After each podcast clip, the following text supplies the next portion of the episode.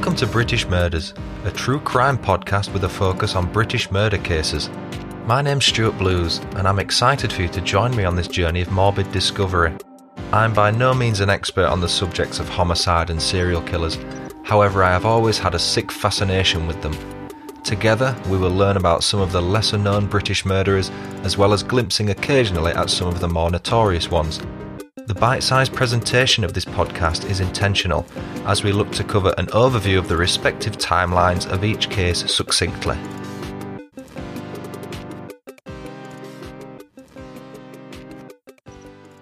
Hello, and welcome to British Murders. I'm your host, Stuart Blues, and we're now at the fourth episode of season three. Before I get into this episode, I just want to shout out two people who have recently helped support the show. I've been meaning to do a shout out for a couple of weeks now, but my memory is truly shocking. Anyone who knows me can back me up on that. Firstly, thank you Lizette Shield for buying me five beers on June 5th. I've never been to Seattle, but I'm happy to hear that I have at least one fan over there. And finally, thank you to Katrina Luth for buying me three beers on June 14th. Kat stumbled across the show by accident. That's the best way. Um, and she absolutely loves it. So thanks for that, Kat. You can hear about how to make a donation such as that at the end of the show. Now, it's been a while since I talked about a case from back in the day. Over there. The first three episodes of season three involve crimes taking place in the 90s, the 2000s, and the 2010s. We'll go in old school again today. By old school, I mean the 1950s. Sorry, I couldn't resist. It's the millennial in me. The 50s were such a long time ago. As always, let's take a look at the location where the events of this episode take place. We're back in northeast England this week in the area of Windy Nook, which is located in the town of Gateshead in Tyne and Wear. It got its name due to its hilly location at a crossroads, which means there is a lot of wind running through the area due to its exposure to the elements. Makes sense to me as to why they'd name it that. It sort of reminds me of Windy Castle in Peppa Pig. Tell me you have a toddler without telling me you have a toddler, right? According to the 2011 UK census, Windy Nook and neighbouring area Whitehills has a population of just under 10,000 people, so you can appreciate this is a really small place. Even so, it's home to a couple of interesting things. Firstly, Windy Nook Nature Reserve is located right on Windy Nook's doorstep, obviously. It's a protected wildlife area in which you should be able to see a variety of birds and butterflies whilst you're out walking. I've had a look at some of the photos of the area online. Now, it doesn't look like there's any picnic benches or anything or a park for the kids, but the scenery does look lovely. Another interesting I found that is located in Windy Nook is an environmental sculpture simply named The Windy Nook or Richard Cole's Windy Nook. Created by, you guessed it, a sculptor named Richard Cole in 1986. It's a former colliery slag, I hope I'm saying that right, which was turned into one of Europe's largest environmental sculptures. It stands at 160 metres high and covers 5,500 square metres. If you are wondering what a colliery slag heap is, by the way, let me explain. It's not something rude despite containing the word slag. So firstly, the word colliery refers to a coal mine and its surrounding buildings in the UK. Coal mining and the UK go hand in hand. It's a very important part of our history. A slag heap is essentially a large pile of waste which miners would have removed whilst mining for coal. They accumulate to the point where they become their own landmass. So Richard Cole essentially turned one of those landmasses into a more aesthetically pleasing piece of art. Now then, that's a brief history of Windy Nook and a very brief insight into the UK's coal mining industry. The coal mining has nothing to do with this episode, by the way. Let me finally now introduce you to the subject of this week's episode. Her name was Mary Elizabeth Wilson, and she was born in County Durham in either 1889 or 1893. It can sometimes be quite difficult to find the exact date for some of these older cases, as not all of the information is readily available or referenceable. As with a lot of these historic cases, the crimes took place when Mary was middle aged. This wasn't a case of her being a violent criminal with an extensive history of convictions. The earliest piece of information known about Mary and her early life was that she married a man named John Knowles in either 1912 or 1914. So that puts her anywhere between 19 and 25, depending on which year she was born and which year they were married. You've got to love these old cases with varying dates. They're a nightmare to research. One thing we know for sure, though, is that the marriage lasted a long time. The pair were married for over 40 years until John Knowles' death in 1955. John had been ill for around a year prior to his death and was said to have both high blood pressure and an enlarged heart. What's interesting about that is that whilst Mary and John were married, another man ended up moving in with them. Confusingly, it was another man named John, with his full name being John Russell. Names were simpler back then, so it's not surprising that in a lot of these older stories, people tend to share the same name. It reminds me of the season 2 finale which focused on Potton poisoner Sarah Dazley. In that story, pretty much every single man in her life was named William. You honestly can't make this stuff up. What's even funnier than that is that another source claims that John Russell's name was actually George Russell, though I believe that George was in fact John's middle name, so he was called John George Russell. Who are you supposed to believe? Let's call him John for sake of ease, because for one thing, it's funnier. So John Russell moved in, but you may be thinking, why? Well, he was Mary's lover, of course. I'm not sure if this was just a common thing to do back in the day or whether it's a trait of serial killers, but most of the female cases I cover from years past involve having a husband with lovers on the side. Now, once John Knowles had died, Mary promoted John Russell from lover to partner, and they quickly got married only five months after John Knowles' death. The next piece of this bizarre puzzle came in 1956 when John Russell suddenly passed away. He'd been ill for roughly a week and was suffering from bronchial trouble. His official cause of death was pneumonia. You may have noticed there's a cheeky little pattern forming here already. At this point, no suspicions were raised regarding either of the Johns' deaths. Natural causes was put down as the cause of death in both cases, which meant that if Mary had been involved somehow, she had seemingly gotten away with it. As with most marriages, Mary was left with both her husband's inheritances. The total sum for both was £42, which equates to roughly a thousand and a bit pounds in 2021. I did a bit of investigating with regards to how long someone has to wait before they can get married again. In the case of your husband or wife dying, you simply need to present the death certificate of your former spouse when getting remarried. In the case of a divorce, you need to receive your decree absolute confirming your divorce and then you can remarry immediately. There isn't a minimum waiting period, which surprised me. A decree absolute, by the way, is the final document that means the marriage is legally at an end. By now, you may have guessed what our Mary did next. She met a 76 year old man named Oliver Leonard, and you guessed it, they got married very quickly. Mary herself was either 63 or 68 at this point. Let's go with 63 for sake of ease and pretend that she was 100% born in 1893.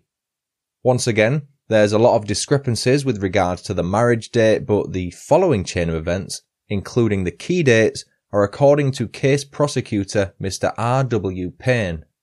So here's the backstory with regards to Mary and Oliver. In May 1956, Oliver Leonard visited a local cafe and started chatting to the owner, a lady named Alice Connolly. The cafe was actually run by Alice and her husband.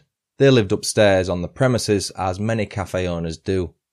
Oliver noted that the cafe was a touch small and the Connollys should consider moving to a larger establishment. He must have had the gift of the gab as Oliver managed to persuade the couple to do just that. The fact he lent them 60 quid, around 1500 in 2021, probably helped as well. So what is it we take from that? Well, it's clear that Oliver isn't short of a bob or two, by which I mean he seemed fairly well off money wise. When the Connollys finally made the move to a larger property, Oliver ended up living with them as a tenant. His ulterior motives were now revealed. In fairness to the Connollys, they did repay Oliver's loan in full, so they must have been happy with his original offer, and to repay it in full must have been a part of the agreement. Here's where our Mary comes back into the story. She visited the new cafe. My guess is perhaps she was a regular at the old cafe and followed the Connollys to the new location. So she's talking to Alice Connolly about this and that, and the conversation turns to Oliver Leonard. One would assume that Alice explained to Mary why they had moved premises and how they had afforded to, revealing that their knight in shining armour was now in fact their tenant. Realizing everything we have just discussed, that Oliver likely had a few bob to his name, Mary asked Alice, Has that old so and so got any money? When Alice responded with confirmation that yes, Oliver was a touch wealthy, Mary then asked if she could see him. She referred to Oliver as a poor old soul, which is interesting given her own age. Mary and Oliver soon became very close, with Mary visiting the property often. It didn't take long before Oliver decided that he would rather become Mary's lodger than continue living with the Connollys. The new couple married at the Jarrow Register Office on September 20th, 1956, roughly four months after they met.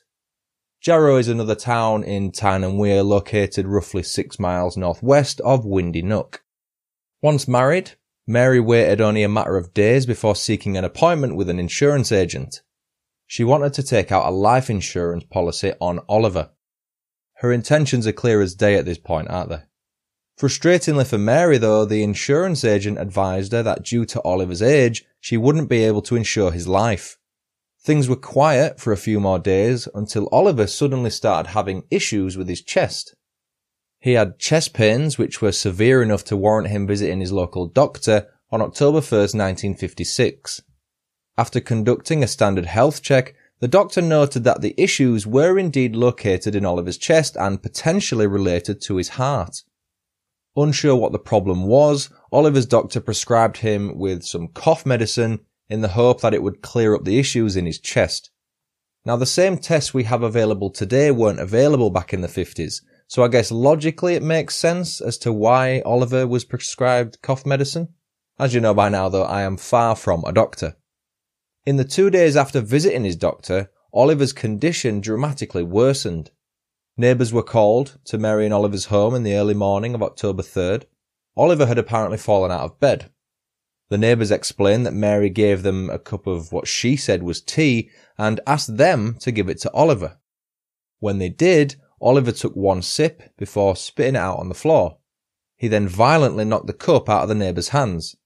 A few observations I took from this are as follows. To me, it seemed like Mary asked the neighbours round to act as witnesses in her cover story or alibi.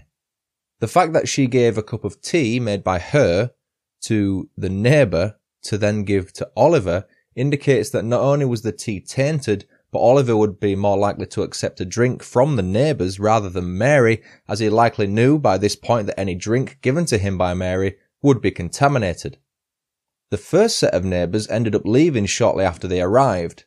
Oliver had some spirit left in him clearly. Not long after that, a different set of neighbours were called to the house by Mary at around 6am.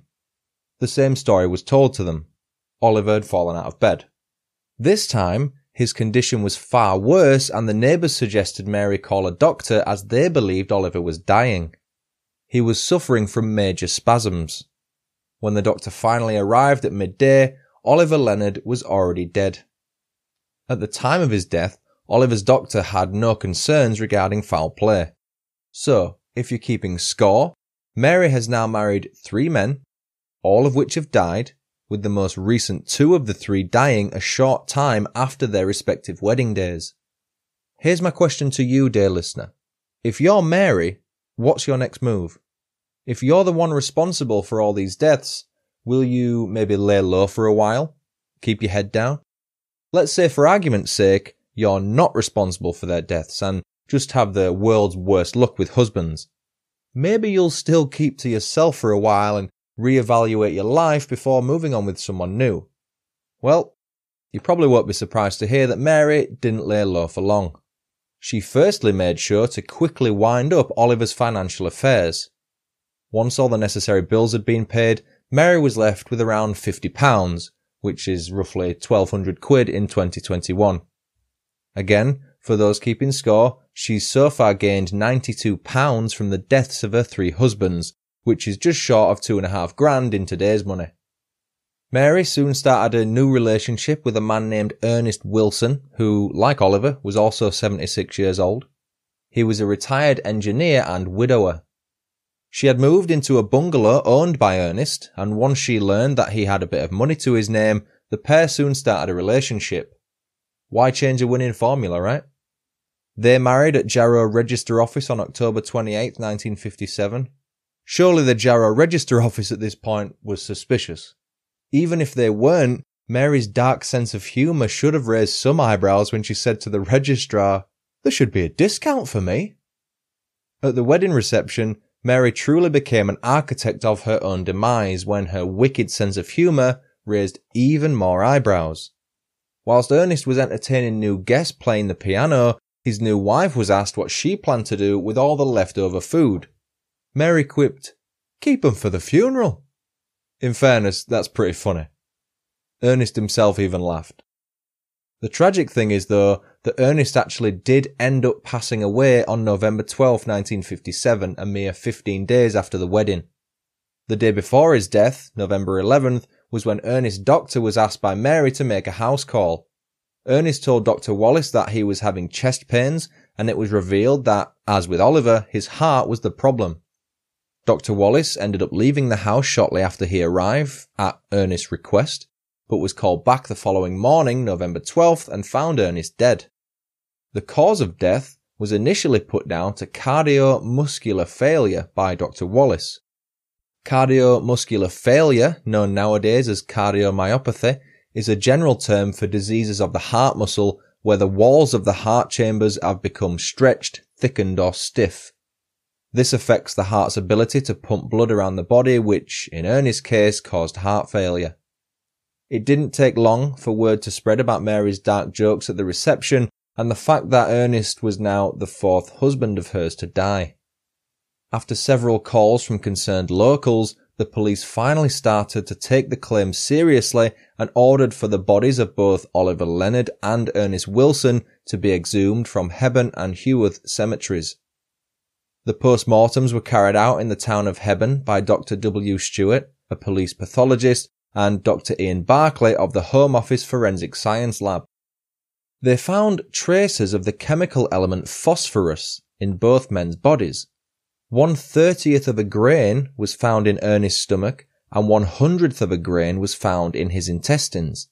Similarly, one eightieth of a grain of elemental phosphorus was found in Oliver's stomach, and one twentieth of a grain was found in his intestines. Dr. Barclay also noted finding wheat bran in both men's bodies.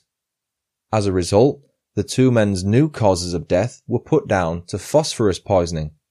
Mary was arrested by Detective Chief Inspector A.S. Mitchell and Inspector C.B. Watson at a hotel in Hebburn where she'd been staying. She was officially charged with the murder of Ernest Wilson on December 11, 1957. When the arresting officers told Mary she was going to be charged with the murder of Ernest, she replied, I have nothing to say at this stage. Mary was later alleged on February 10, 1958 to have murdered Oliver Leonard as well as Ernest Wilson. The method of murder was said to be phosphorus poisoning after either consuming rat, beetle, or cockroach poison. Both elemental phosphorus and wheat bran were found in those three types of poison back then. Mary pleaded not guilty to both charges at Leeds Assizes, an old name for an English court. The trial began on March 24, 1958, and was overseen by Mr. Justice Hinchcliffe. The jury contained nine men and three women. Mary didn't give any evidence at the trial, though she did at one point say, Men like me, and I like men. Fair enough, I suppose. Her defense strategy was to explain how there was minimal data available with regard to elemental phosphorus poisoning. Therefore, how could Mary have known she would kill her two husbands with that method? The defense even attempted to lay blame on the two victims by suggesting that they had been taking sexual stimulation drugs in the form of pills, which at the time were known to contain phosphorus. That is a logical argument, given the age of the two victims, however, luckily the jury didn't buy it. The trial ended on March 29, 1958, five days after it began, and Mary Wilson was found guilty of the murder of both Oliver Leonard and Ernest Wilson. It took the jury only an hour and 15 minutes before they returned with the guilty verdict. Mary became the first woman to be sentenced to death after the passing of the Homicide Act in March 1957. Her execution date was set for June 4, 1958 at 9am at Durham Prison. Despite this, Mary never met the hangman's noose. Due to her advanced age, back then I guess being in your mid to late 60s was classed as old, she was granted clemency by Home Secretary Rab Butler. Her sentence was commuted to life imprisonment. While serving out a sentence at Holloway Women's Prison in London, police exhumed the bodies of both John Knowles and John Russell. As with Oliver and Ernest, their bodies were found to contain high levels of elemental phosphorus. A second trial didn't take place, however, as there didn't really seem to be any point. Mary was already serving out a life sentence and had escaped the death penalty. A second trial would just have been a waste of time and resources. At one point, Mary was moved up to Durham prison for a month so that her friends and family could visit her more easily. After returning to Holloway, Mary eventually died on December 5th, 1962. I couldn't find out what her cause of death was, and again, some sources claim that she died in 1963, but they don't give a specific date. The date I got of her exact death was from an edition of the Guardian newspaper issued on January 10th, 1963. The way Mary's friends and relatives found out about her death was when all their Christmas cards were returned with an official statement attached, which announced that she had died. Mary's friends noted that she remained high spirited right up until the end and maintained her innocence.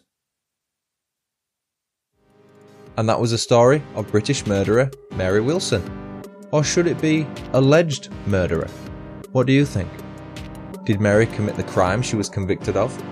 Or did she just have rotten luck with her husbands, who all happened to use the same sexual stimulation pills? I mean, they were all old. Personally, based on what we know about Mary's character, I think there's no doubt that she poisoned them all just to gain a few quid. Let me know on social media what you think, or in the YouTube comments. And for more on British murders, please feel free to check me out on social media and YouTube. My link tree is in the episode description, merchandise you can purchase at Teespring. Again, that's in my link tree.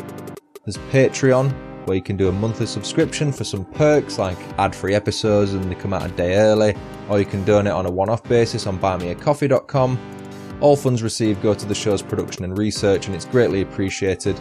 If you want to suggest a case, do that via email, britishmurderspodcast at gmail.com. Hit me up on social media or YouTube any reviews can be left on iTunes and Podchaser, which helps increase the show's exposure. They're much appreciated as well. But yeah, that's it for another episode. For now, I've been Stuart Blues. This has been British Murders. Thanks so much for listening. Until next time, cheerio.